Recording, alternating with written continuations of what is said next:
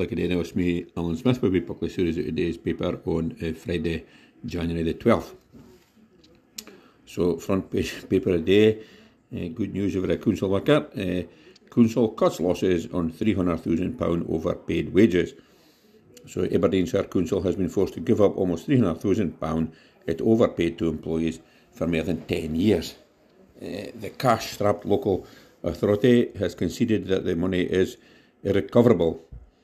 Council leader Gillian Owen uh, took a swipe at workers who failed to point out their pay packets were larger than expected, calling it a slap in the face.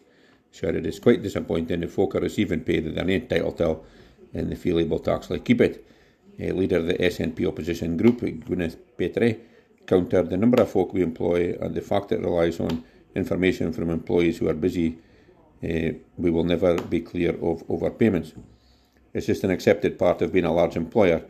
The concern is that it has taken nearly 20 years to get to this point. So, well, well um, if I would have thought no, that uh, again, council folk getting paid money for doing nothing.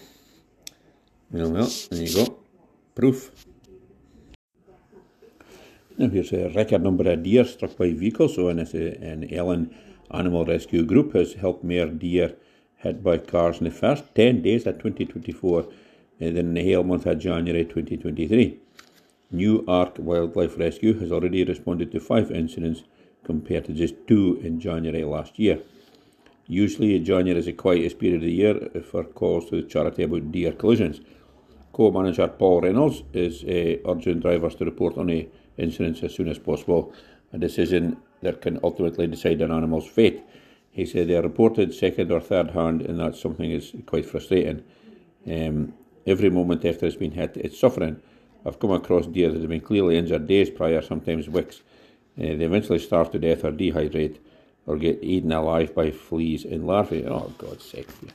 Awful. I think folk think when they hit a deer, they assume it's dead. In a Facebook post, New Arc advised folk uh, to use the what3words app to help them pinpoint their location if they hit an animal in the northeast.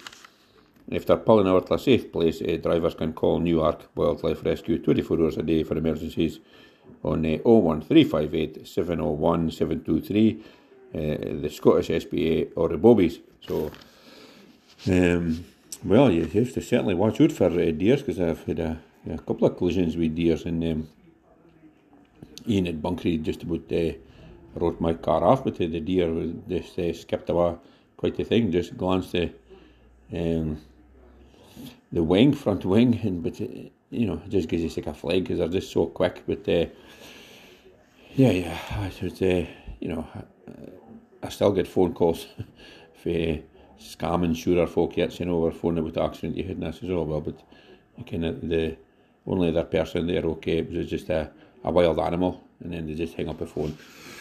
So, but um, yeah, ik kan maken heel veel mensen car en een badger ah, ik ken een boy had a badger eh, morning he's going to his work and his car was just mangled beyond belief. It was um, um, but it just full of muscle badger. So, yeah, but I suppose this is a good thing if you did happen to hit in, you know, get in touch with us folk or uh, let them ken for it is you've hit and, and uh, if it needs help, they'll get here a bit quicker than if uh, somebody else come along a few hours later. Now, uh, hunters are civil servants here. It might uh, spell city centre boost. So, as is Aberdeen business leaders are optimistic that uh, hunters are UK government civil servants could soon boost the struggling city centre. Under plans to spread Westminster civil service through to UK, the Granite City should become home for the Department for Energy Security and Net Zero. The decision announced last month was hailed as a big victory for Aberdeen. It will mean moving 200 positions from London to the northeast. And uh, since that time, campaigners dedicated to reviving Union Street have been making the case to have those jobs based in the city centre. They say the increased footfall could uh, spark the recovery for the once bustling shopping area. Aberdeen and Grampian Chamber of Commerce has now revealed that those pleas appear to be under serious consideration. The organisation says MP Graham Stuart, the Minister for Energy Security and Net Zero, has now responded. It's been reported by the Chamber that the Our Union Street initiative will be factored into its planning. Uh, Mr Stuart also uh, confirmed that assessment and planning on the move has already commenced. Um, so Union Street could be among scores of locations across Britain benefiting from new government jobs. The UK government is already more than halfway towards meeting its commitment of moving 22,000 civil service posts out of London by 2030. It forms part of the Levelling Up agenda, which seeks to address regional economic disparities. So, well, that sounds like a right good idea, and certainly there's heaps of spaces on Union Street for, um, you know, offices could be available for this lads to day for the day. But um, I think, uh, yeah, it says a Shell uh, relocated for their big Alton Skill complex into the capital building about a, a year ago, apparently. So, um, seems to work fine for them. So, I'm sure the civil servants will be quite happy in dating about Union Street. And uh, the same for the of civil servants gets into Dundee. Now, the heat is on for the council, as is, uh, councillors are often accused of spouting a lot of hot air. But it's the body heat of the 26 elected members at Moray Council that is contributing to a problem in the debate in chamber. The temperature in the room was so uncomfortable during meetings in November and December that windows had to be opened in November and December. God's sake. Councillor Draeyk van der Horn, the local authority's climate champion, called the situation outrageous. A spokesperson for the local authority said the temperature is set at 19 degrees, but body heat could cause that figure to rise. The council is committed to reducing its carbon emissions to net zero by 2030. Well, what the heck are they getting up till if it's um, you know, if it's getting us head to have to open the windows and nothing. It's a very steamy affair, I think. But um, and there's only 26 and it's not like it's a big, massive crowd of folk, so you can unless they're squashed into a little wee roomy. And um, I suppose like time to get another cups of tea and coffee and uh, fine pieces.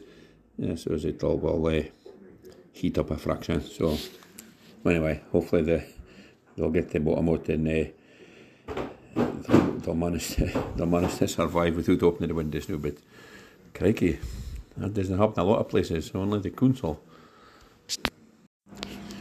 Now here is a bid for a City to host a Euro 2024 fan zone. So Inverness it could be set to host a Euro 2024 fan zone this summer.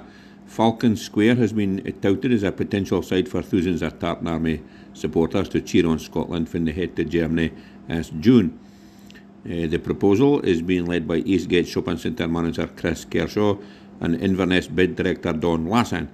Uh, Falcon Square is part of the Eastgate and in the heart of the city centre. Mr Kershaw told the P&J that although preliminary uh, talks have begun, the project is still very much in the early stages with nothing agreed or authorised at present. He said, in terms of the numbers, we don't again uh, at present how this would look, uh, for it would look like. The main characteristics would depend on fit authorisation could be given, and uh, that is what the early discussions would cover. Uh, a Highland Council spokesperson said the Council is open to listening to proposals, but notes there's no local authority funding allocated at this time. Well, just another siller. Uh, Scotland's first Euro 2024 game is against Germany in Munich on June the 14th. So I think Inverness will be a rare place to have fans on now. And, uh, you know, they like a, a drama up here, and um, you know, if Scotland put in a, a few decent performances, it'd be a, a great atmosphere, I'm sure. So, uh, sounds like a good idea, and you know, fingers crossed to get something organised because it's, uh, you know, be a bit of a boost for for the Highland capital and be a great thing for uh, tourists to sit in on and get a, you know, a taste of Highland hospitality. As I can, uh, when we was in. Uh, um, Croatia. When uh, Croatia was in the World Cup, and they were doing great guns, and it was like you know squares and in uh, uh, for we was was just uh, hoaching with folk our nationalities and was good good uh, banter and um, you know a real great atmosphere good vibe about the place and um, of course uh, the weather helped because it was fine and sunny in the evenings and everybody was sitting out Croatia was doing well so everybody was happy as Larry but um, you know need to say Inverness couldn't replicate that with a bit of luck and uh, a bit of sun. No, just finish up with sport as normal. And the back page paper today is uh, Devlin sets sights on Scotland call. So this is fullback Nicky Devlin hopes uh, signing for Aberdeen can ultimately lead to a dream Scotland call up. Summer signing Devlin admits he would be unbelievably proud if national boss Steve Clarke gave him the nod. The 30 year old insists his entire focus is on helping the Don secure success, but if he su- succeeds in that target with the Reds, a first international call up would be a welcome byproduct. Um, he accepts competition for the right back spot is fierce, with English Premier League stars occupying that position.